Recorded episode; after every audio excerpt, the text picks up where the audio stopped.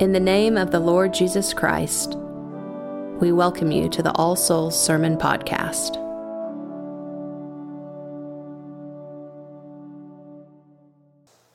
In the name of the Father, and of the Son, and of the Holy Ghost.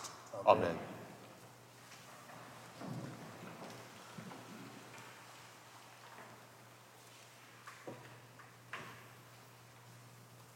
What is your name?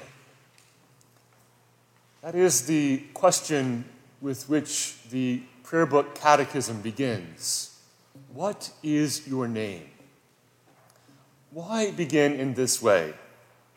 I think it's a way of putting first things first. A name, after all, represents who you are. It is a sign of identity and relationship, how you are known. In beginning with this question, the Catechism shows that being Christian has to do with being known, has to do with your deepest identity. You were made to know and love the living God, the creator of the cosmos, to share in his joy, in the joy that is at the very center of all things. Your life is a gift from God. As St. Paul puts it, what do you have that you did not receive? Who you are and the meaning and purpose of your life is something you receive from outside yourself. It is not something you make for yourself, something you choose for yourself. Even your name the sign of your identity was given to you. Your parents named you when you were born, and when you were baptized, the priest called you by name and baptized you with water in the name of the Father and of the Son and of the Holy Ghost. Your name was given you when you were born, and it was given to you again when you were baptized in the name of God. Through holy baptism, that is, you have been given a new identity. You were made, as the Catechism puts it, a member of Christ, the child of God, and an inheritor of the kingdom of heaven. You have been given new life in Christ Jesus, in his body, the church. And what you have received in this gift far, far exceeds what we can imagine, or think. This is what St. Paul is gesturing toward in our epistle lesson today, toward the excessive richness of the gift God has given us in Christ Jesus. Paul is in such awe of the enormity of this gift that his words come flowing out in a breathless torrent. The passage we read most of it verses 3 through 14 of Ephesians chapter 1 is one long sentence. The apostle is carried away in poetic rhapsody as he marvels at the breadth and length and depth and height of God's gift. Blessed be the God and Father of our Lord Jesus Christ, who has blessed us with all spiritual blessings in the heavenly places in Christ, he cries. What are those blessings? What is this all surpassing gift? The first thing to say is that it is given in Christ. Did you notice how many times that phrase or its equivalent appears in our passage? Verse 4 In Christ, the Father has chosen us before the foundation of the world. Verse 6 In the Beloved, that is, in Christ, we have been accepted. Verse 7 In Christ and through his blood we have redemption and the forgiveness of sins. Verse 10 In Christ all things will be gathered together in one. Verse 11 In Christ we have an inestimable inheritance. All is given in Christ Jesus. As Paul puts it elsewhere, all the promises of God find their yes in him. In Christ, we receive everything God has to give.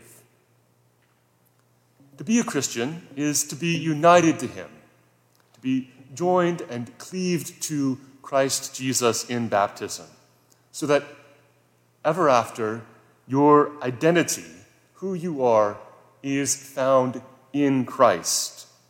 You are united to Him, you share His life.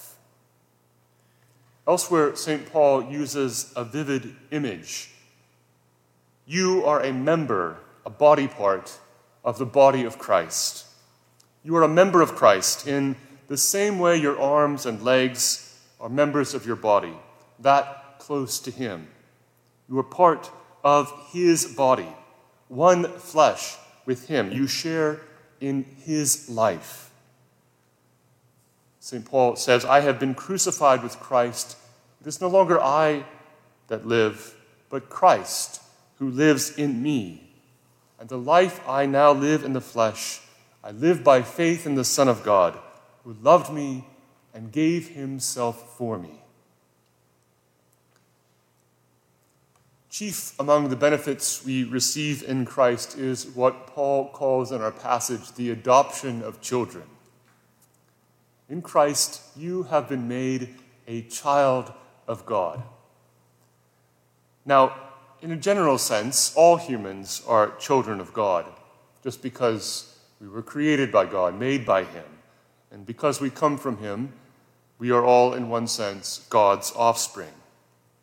But when you are baptized, you are made a child of God in a new and different sense.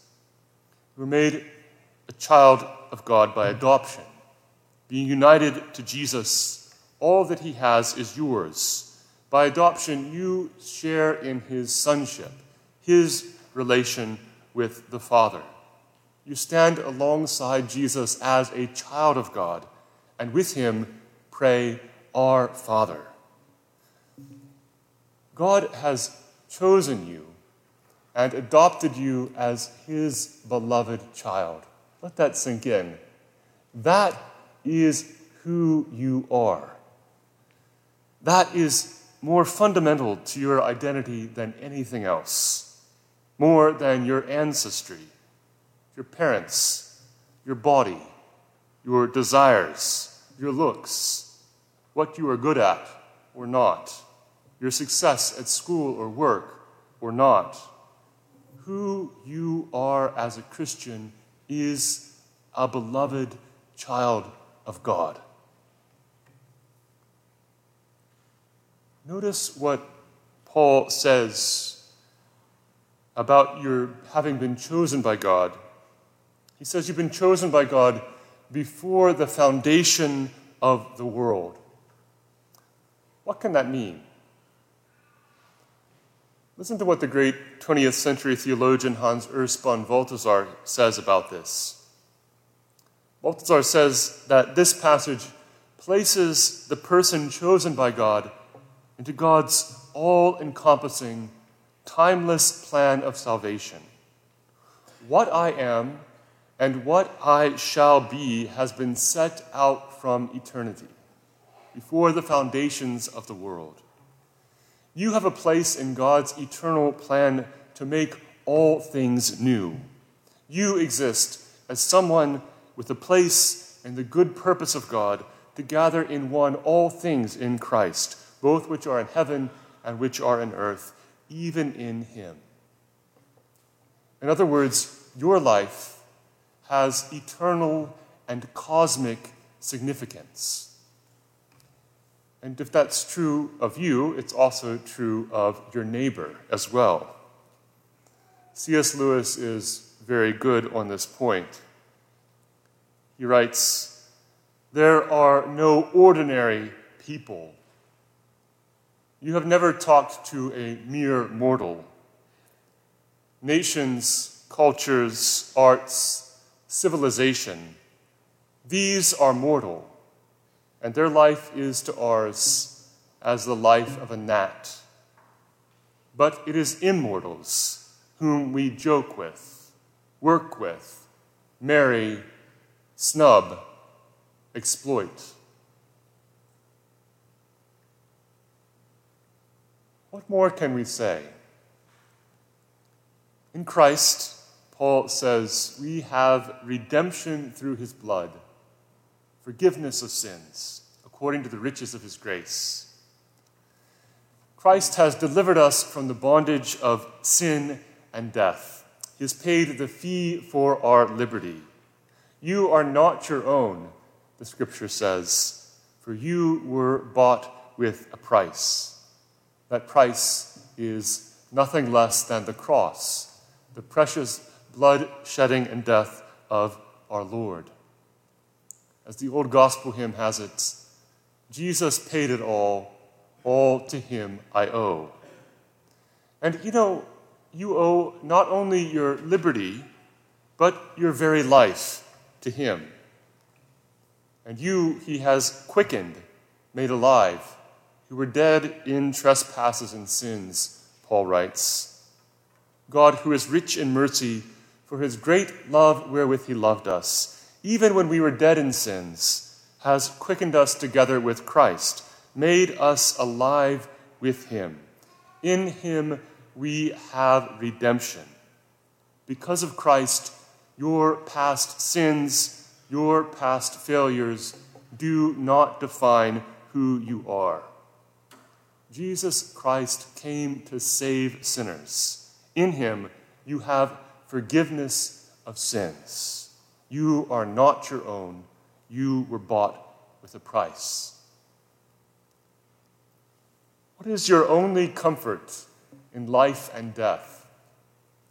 It's a question that an old Catechism asks, and it gives the answer that I am not my own, but belong body and soul in life and in death to my faithful Savior, Jesus Christ.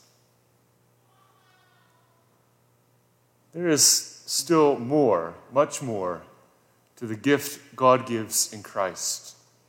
In Christ, Paul goes on to say, You have also obtained an inheritance you have been made an inheritor of the kingdom of heaven, an heir to the unsearchable riches of Christ.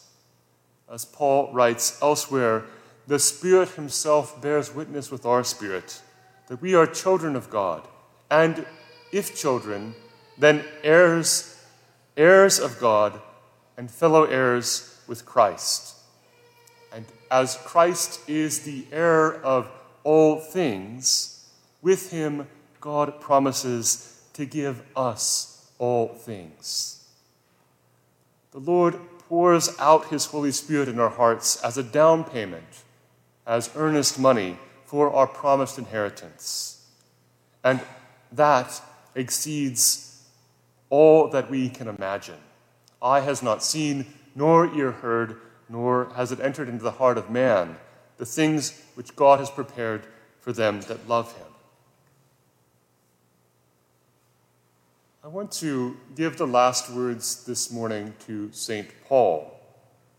I want to end with his prayer for the church at Ephesus, which comes a few lines after our passage, a prayer which is also my prayer for you and for myself. It's a prayer that we might receive the grace to know just a little bit more in our hearts the all surpassing riches that we have been given in Christ Jesus. A prayer that the Father of our Lord Jesus Christ would grant you to be strengthened with might by his Spirit in the inner man, that Christ may dwell in your heart by faith, that you, being rooted and grounded in love, may be able to comprehend with all the saints what is the breadth and length and height and depth, and to know the love of Christ which surpasses all knowledge, that ye may be filled with all the fullness of God. In the name of the Father, and of the Son, and of the Holy Ghost. Amen. Thank you for listening to the sermon podcast of All Souls Episcopal Church. For service times and more information, go to allsoulsokc.com. God be with you.